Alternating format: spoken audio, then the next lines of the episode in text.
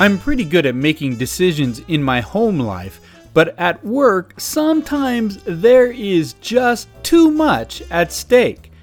I don't want to make the wrong choice. So, I like to think about it before I give an answer. But this thinking time can sometimes cause a problem because people need answers quickly. That happened this morning when I had to decide what color pen to sign some documents with, blue or black. I wasn't sure until my colleague yelled out, "Just make up your mind." I'm Paul Preston. From Venture English, this is 3 Minute English, a podcast in English about English for English learners. I know. It really didn't matter which color I chose. My colleague had a good reason to be frustrated. But what did he mean when he said, "Make up your mind"? What is make up? Well, make up is not referring to cosmetics in this case.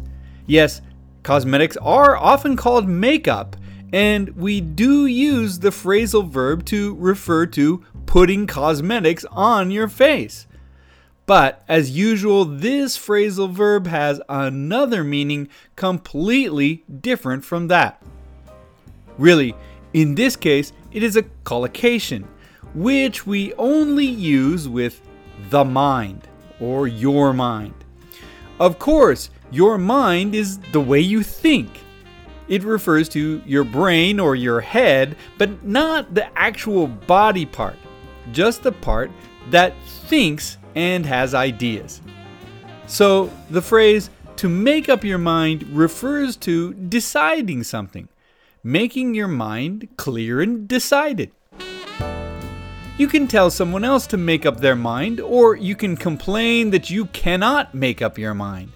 I often have trouble making up my mind at the pastry shop. I love cinnamon rolls, but I love donuts too. So the expression is very useful as an alternative to decide or make a decision. The more you hear it, the more comfortable you will be to use it, and naturally, when you use it, your English is going to sound better.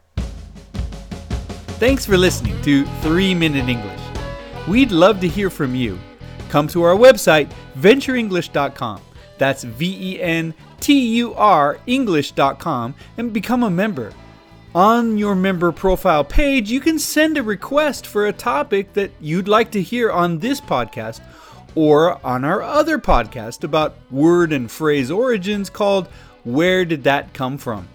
Subscribe to that podcast too on Apple Podcasts, Stitcher, Spotify, or Amazon Music. You can also take advantage of free grammar resources and sign up for an online course or face-to-face session. Also, check out our Venture English YouTube channel for more coaching, practice, and information about English. I hope you'll subscribe and watch for new videos every week. Let us know how we can help you study English better. From Venture English, I'm Paul Preston, and this has been 3 Minute English.